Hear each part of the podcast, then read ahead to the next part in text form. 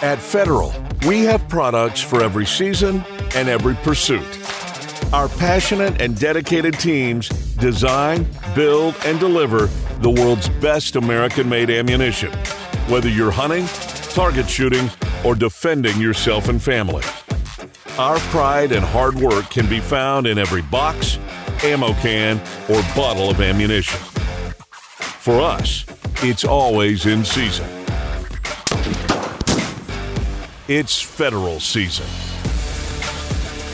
Welcome to Federal Ammunition's podcast. It's federal season. I'm Jason Nash, Federal Ammunition's VP of Marketing, and I'm here today with Brian Kelvington, our Director of Media.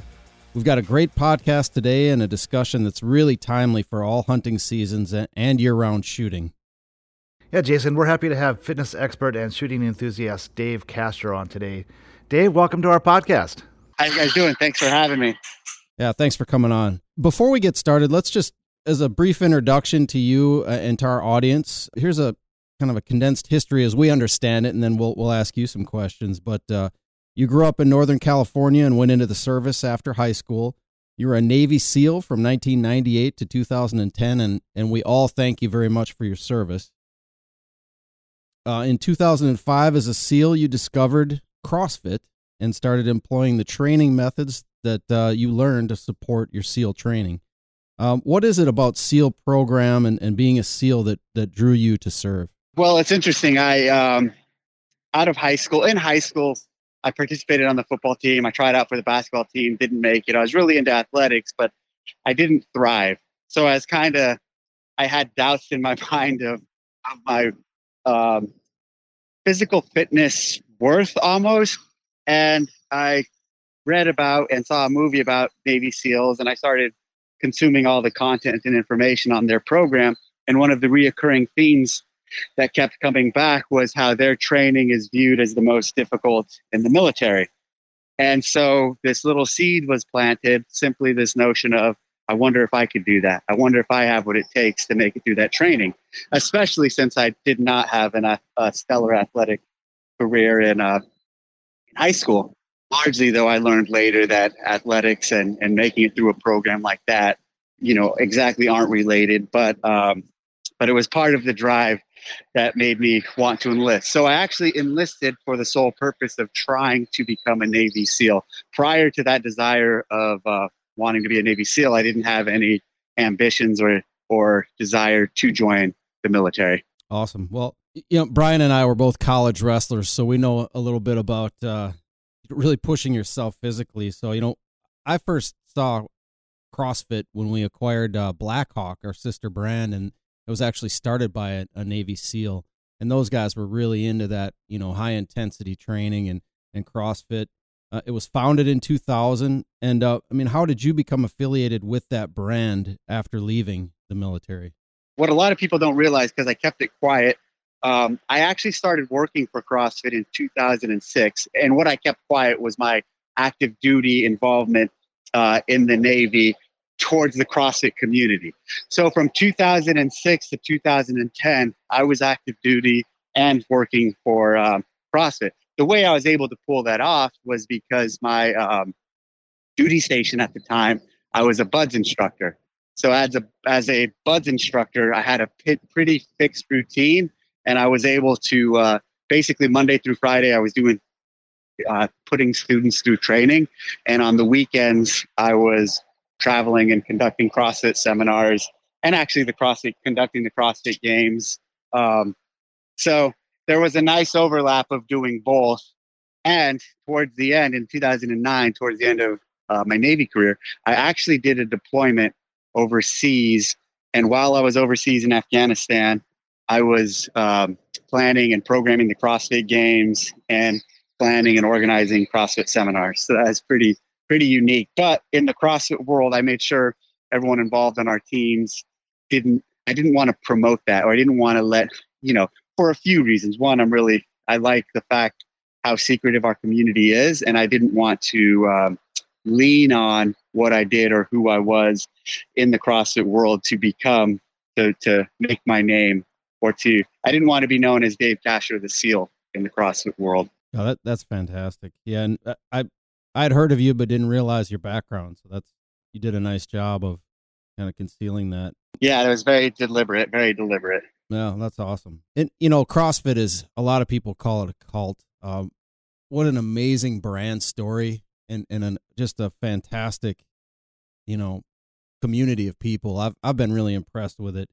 Um, what what is it about the games that, you know, what what what was the genesis of that piece of CrossFit? Because I think that's really had an impact on the brand. Well, the yeah, it's been it's it's been an amazing piece of the uh, program, especially for for the storyline of testing for the fittest in the world and and what that naturally creates is sports heroes and and inspiration for others for for existing crossfitters and new people to say hey maybe i should try that but it all started with uh, you know all of our workouts are for time or for weight or for as much work as you can accomplish in a given amount of time so every day in the gym when you're working out you're measuring up and you're competing against you, you know you're competing against yourself and your old scores and you're competing against those in the gym. So it's a natural expression to have a competition when when data and numbers are such an expression of the sport. And so in 2000 and in 2007, uh, Greg Glassman, the founder, and I we toured my parents' property. I gave him a tour of my parents' property in California, the ranch. And while we were there, he said, "Hey, we should have a competition here, a CrossFit competition." And I said, let's do it. And he said, all right, set it up. And that simple conversation was the uh, foundation of, of what this sport became, essentially. And do you think it, it was that, that the games that have propelled you to 13,000 gyms, especially when you get the recognition on, um, on television and broadcast? No, and that's a great question. And no, the reality is none of this, the games wouldn't be here.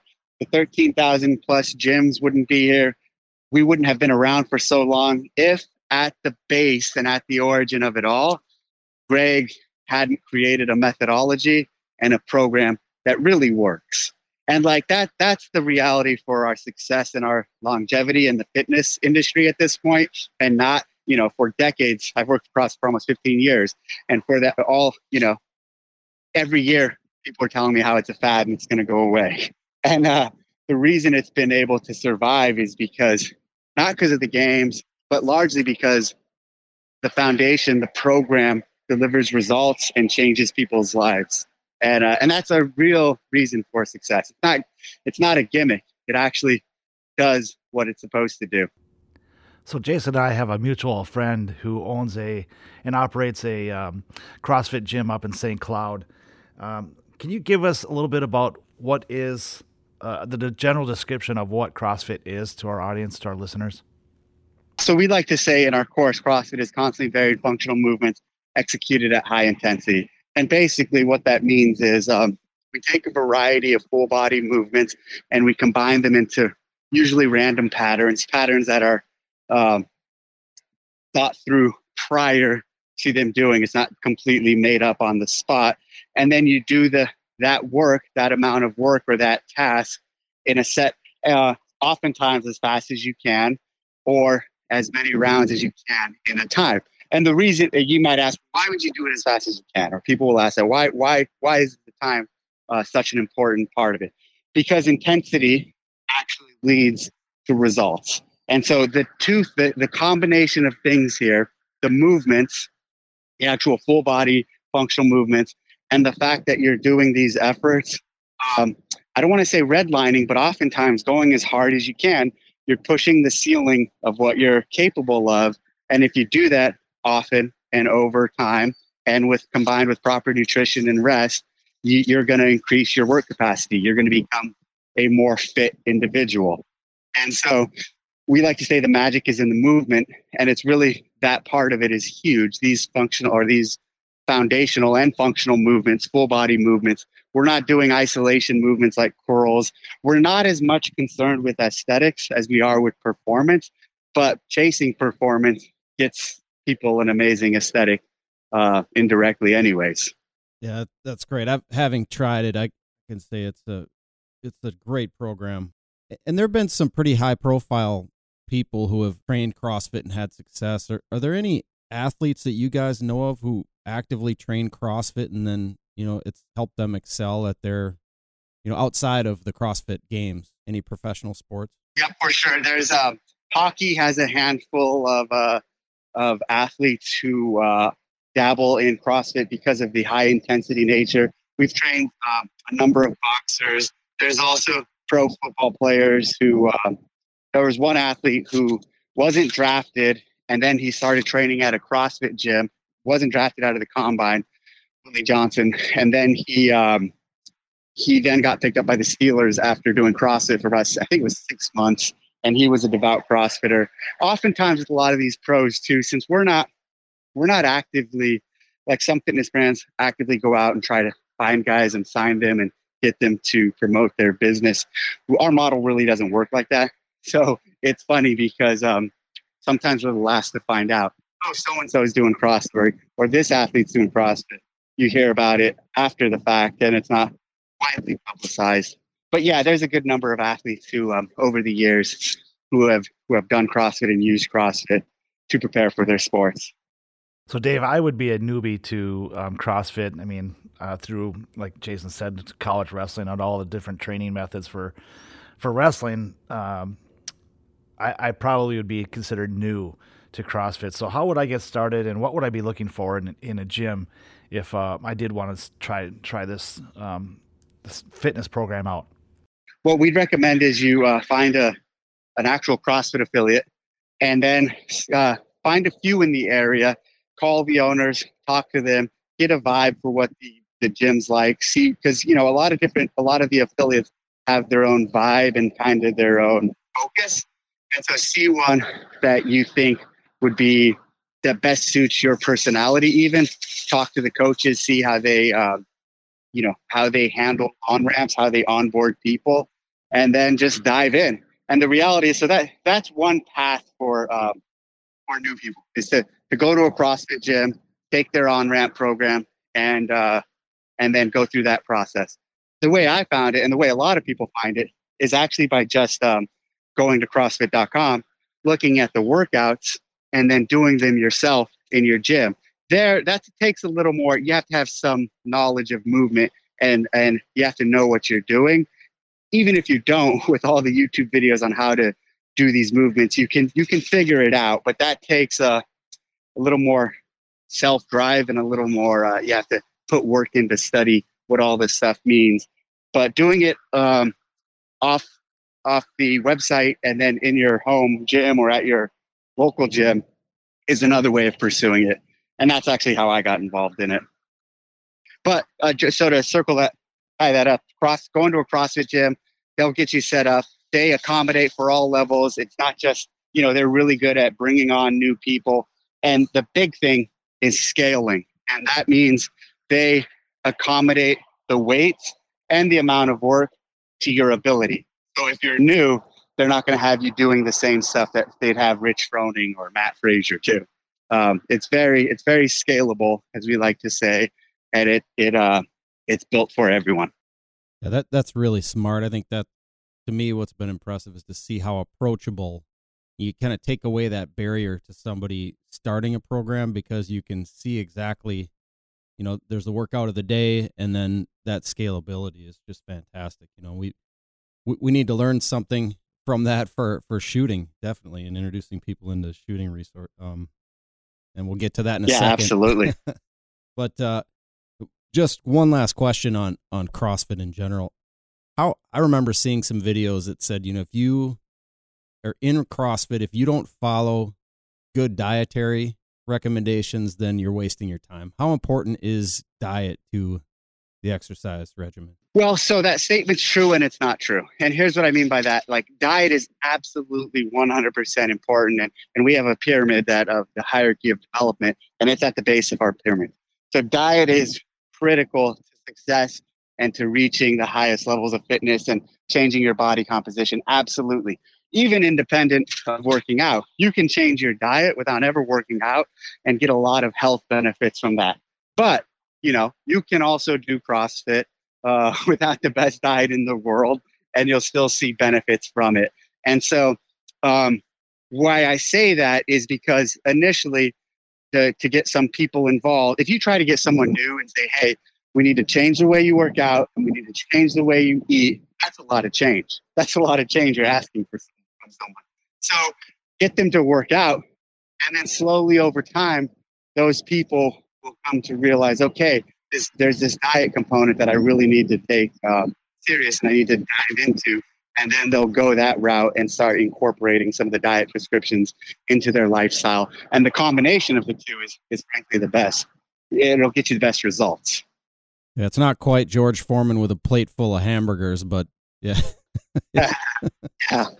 Yeah, and you got you have to take those incremental approaches to fitness and diet. They just you can't just you know smokers can go cold turkey and you know 30 years later they'll have never had another cigarette in their life. But I think for most people it's it's incremental change rather than um, cold turkey. So, but absolutely, yeah. So Dave, you are a, a burgeoning uh, well, you are a, a you know your skill sets in shooting and being a hunter are, are continuing to grow each day from your view, how do you how do you see the relationship between CrossFit and hunting and shooting?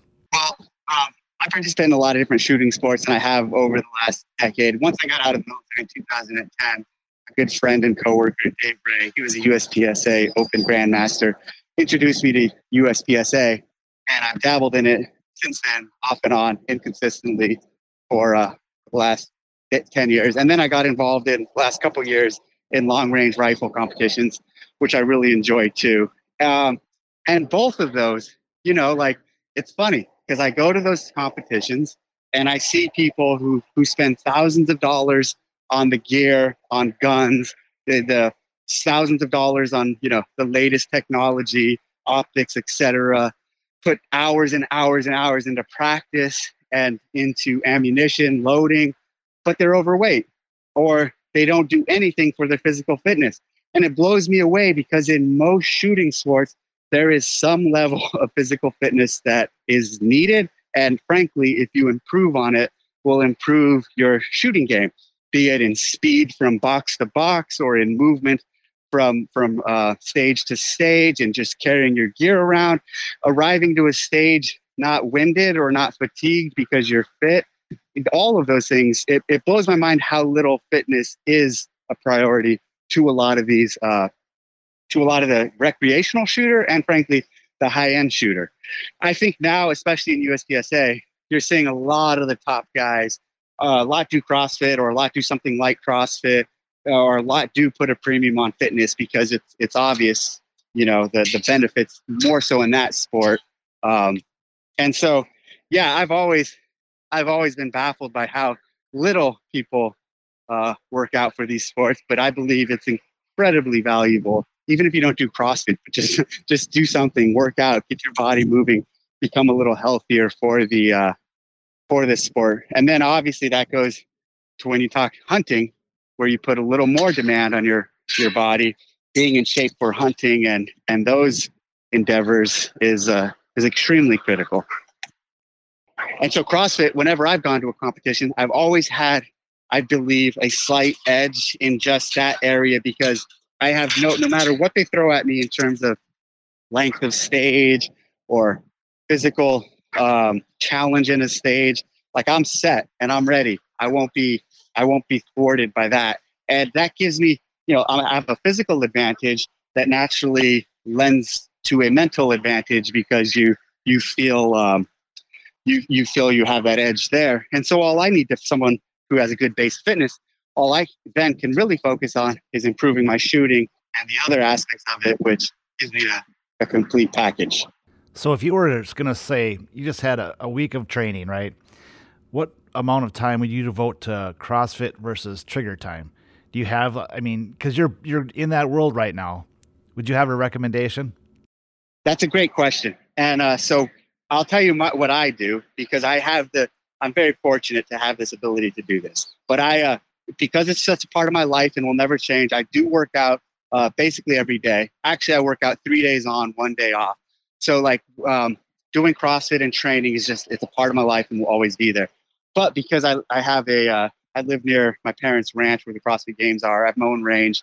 I also, in addition to working out every day, I shoot every day and I practice every day. I get trigger time every day. And so, and you know, and I say I'm fortunate because you know I used to live in San Diego and I didn't have that setup. And I know there's thousands of shooters and a lot of people who aren't as fortunate as I am to have their own private range where they're able to practice every day. And so, so my routine daily includes those two things. For sure, I'm working out, and unless it's rest day, and then for sure I'm getting some trigger time. And depending on what discipline I'm focusing on, hunting, long range, and or USPSA, uh, I'm doing I'm doing one of those three. Sometimes I'll combine both and do some of one and then some of the other. And for me, trigger time, I don't have to get two or three hundred rounds down range in USPSA. You know, I can do 50 to 100 and get a good session in.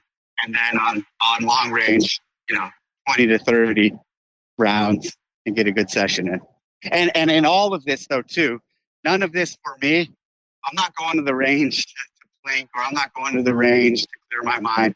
I'm going to the range to train. And I'm going to the range with a specific uh, goal in mind or a specific, you know, purpose for my training. And, um, and so shooting for, and I, it's, it's interesting. I really don't like going to these practice sessions with friends or taking people out to shoot. I just do it as a solo endeavor, get my training in, get what I need to do in, and then I get out. That's great. So you you had a goal this year of becoming a USPSA Grandmaster, you know, which in general means you've shot really well in, in recent classifying events. So what has that journey been like? You know, what's led to your success in USPSA? Well, so over the last from 2010 to about 2007, I shot open pretty uh, consistently inconsistent. I would get really into it and then I'd get out of it. And I was living in uh, San Diego at the time. And um, so I didn't have the range like I do now. And I was able to get high A class. I was on the verge of making master and I never did. And then so for about two or three years, I left, uh, I left shooting USPSA and open. I, um, I moved back up here to Northern California where I did have access to this range. All last year, I devoted my training to long range. Um, I went to a competition with my partner. We had a really bad event. We were disqualified because my partner dropped his pistol at Mammoth Sniper Challenge. So I came back kind of disgruntled after that, just kind of down after that in January. And I decided I need to focus, I need to change my focus of training, and I'm going to leave long range for a little bit. And I had a really nice JP PCC gun. I said, shoot, why don't I just take a PCC? And since I have this range, and since I have some support from you know federal and others, why don't I start shooting PCC? And and I set a goal. I'm like, okay, by the end of the year, I'd like I'd like to master. Well, quickly in the process, I, I saw because I was able to train so much that I was I was that master wouldn't be hard to hit. And within a few months, I was able to hit the uh, master class rating and then uh, about a month and a half, two months ago, I was able to get GM. And really, what it boiled down to is, um, again, this concept of every day I was doing live fire shooting. And then I would go home, and every night I would do a lot of dry fire.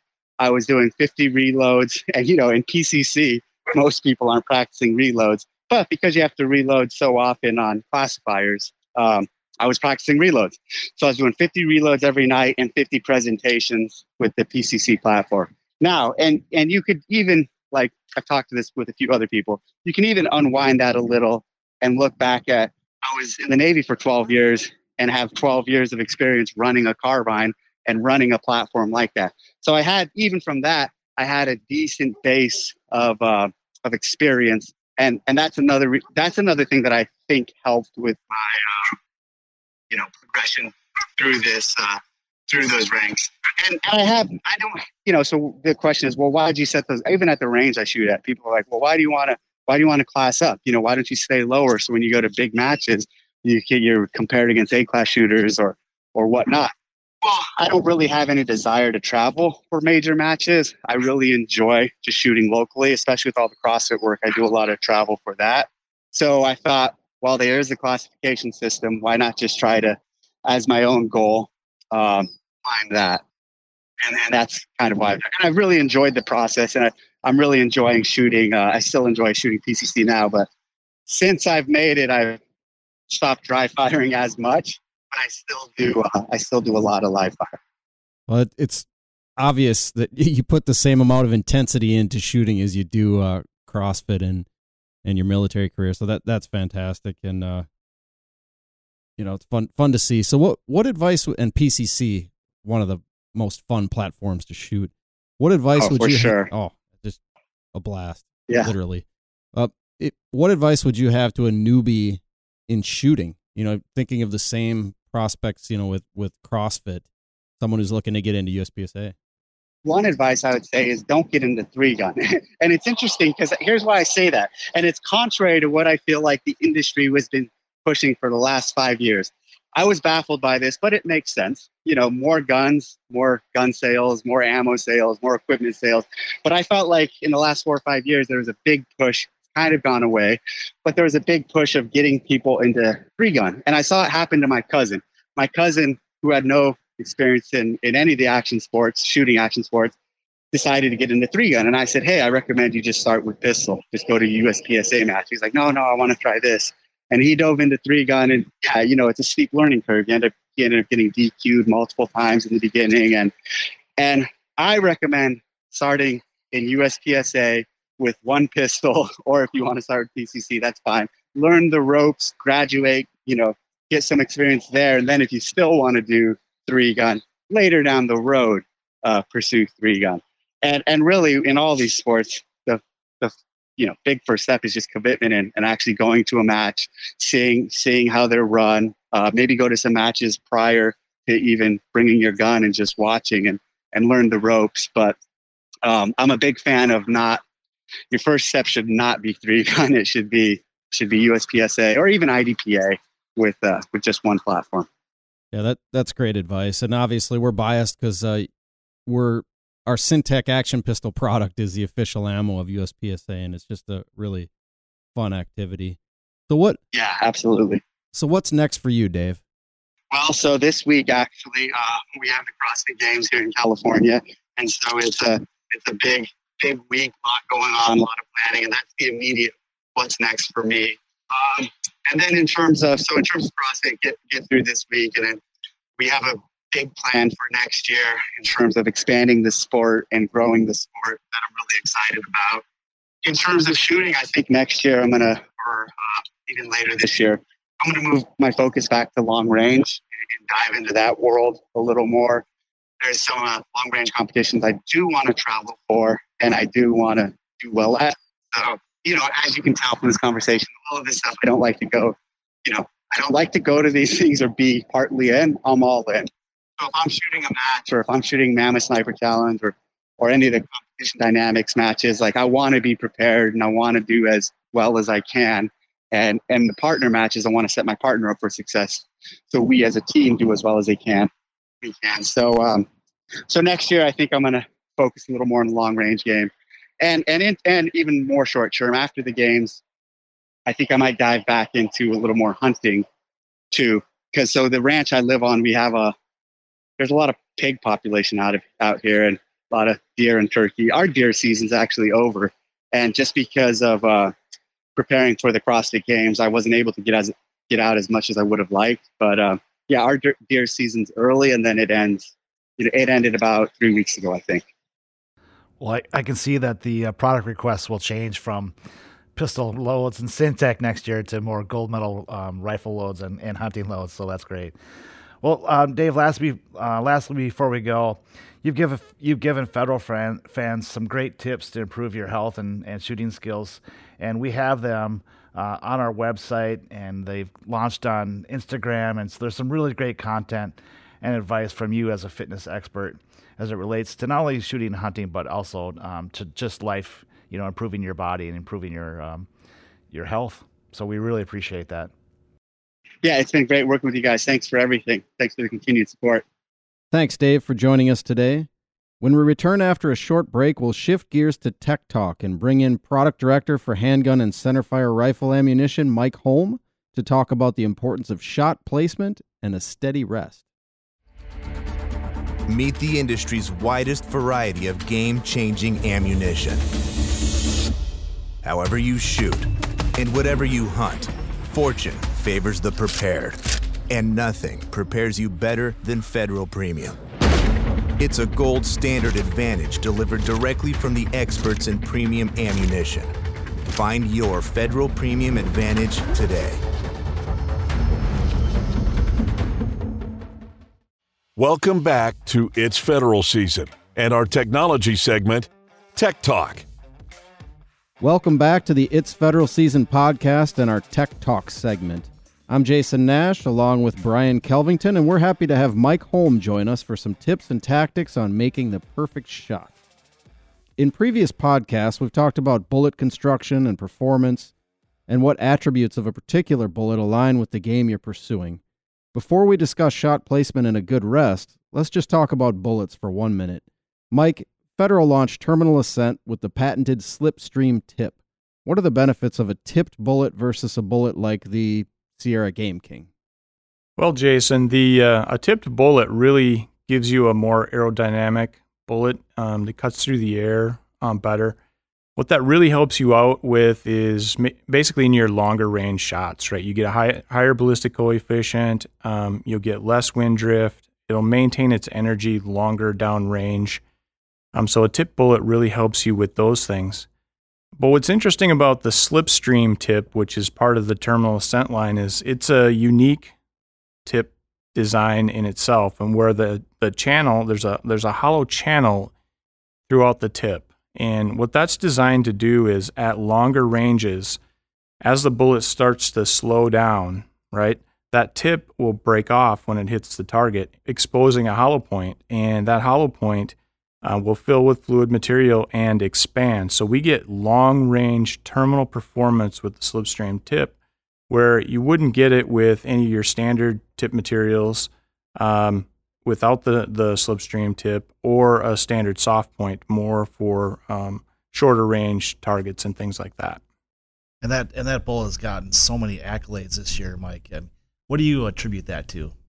Well, it's it's really the single best hunting bullet on the market. Um, if you think about what it has, it, it, takes the best of of your competition target bullets with high ballistic coefficients, um, just supreme accuracy, and melds that together with the robustness of a bonded bullet. I mean, at Federal, we make some of the toughest um, bonded, most robust bullets there are. So when you talk about bone crushing performance and up close shots and things like that, where you need weight retention to get that penetration to get into the vital organs, um, it really, the terminal ascent meshes those two things perfectly and um, really, really is the ultimate hunting bullet.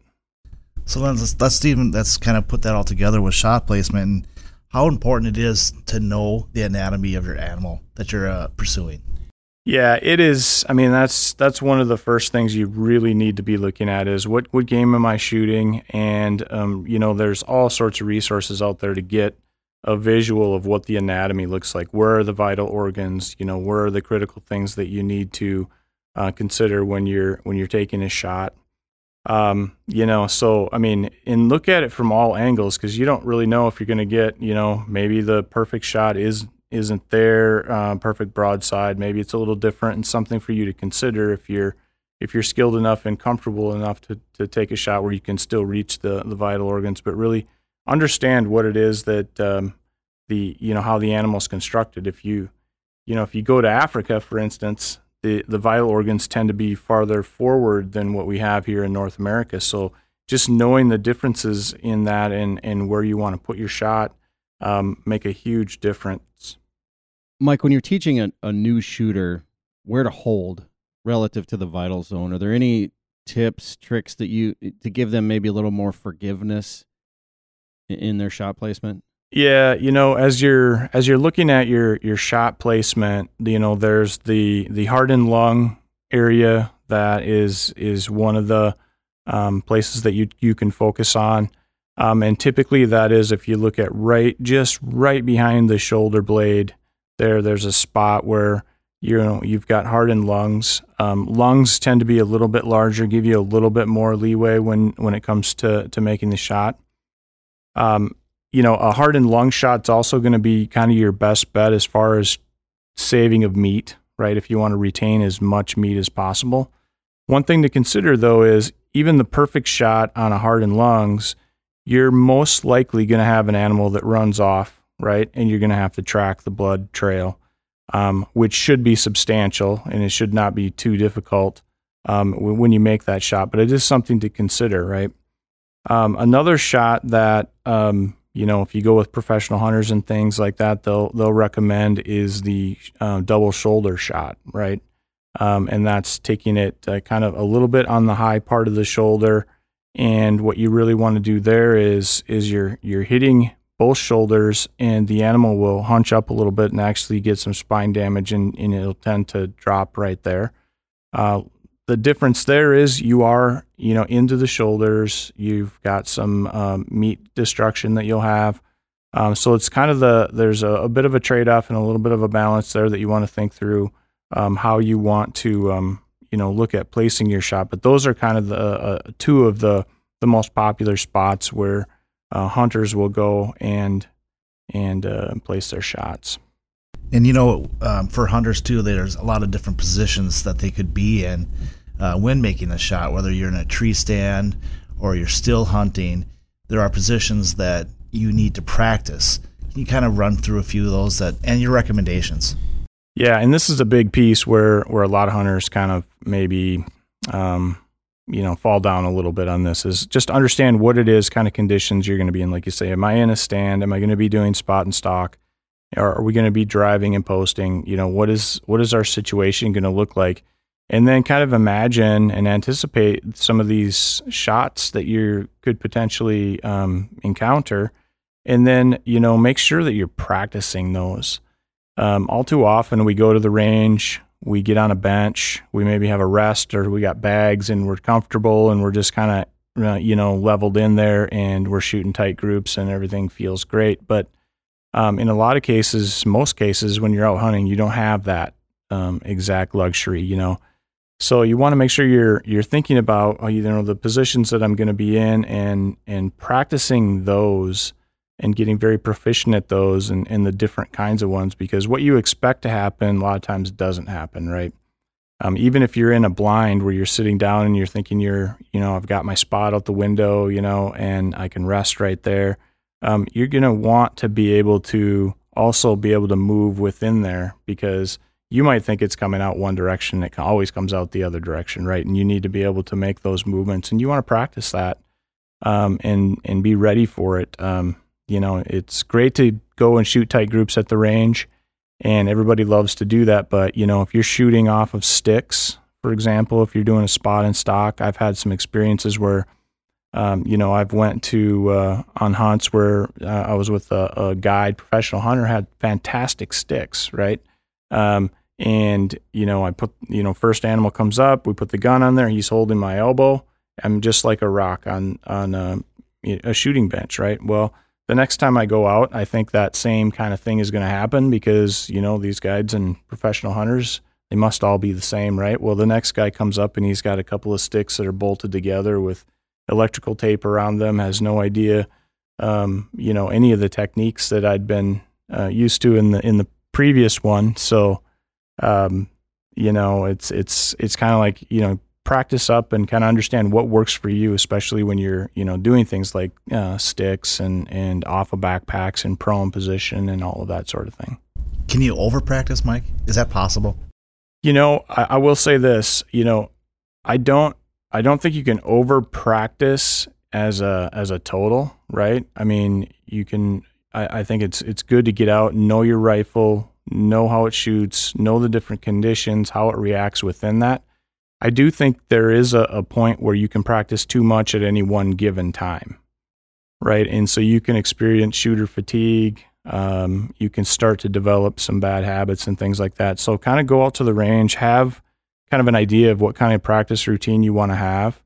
And then, you know, it, it's not always going to go perfect, right? And so sometimes the best thing to do is just pack up and go home and come back another day and come at it, and things are totally different, right? Um, I've been in in situations where I've tried to shoot my way through it, right, and it tends to just add to frustration.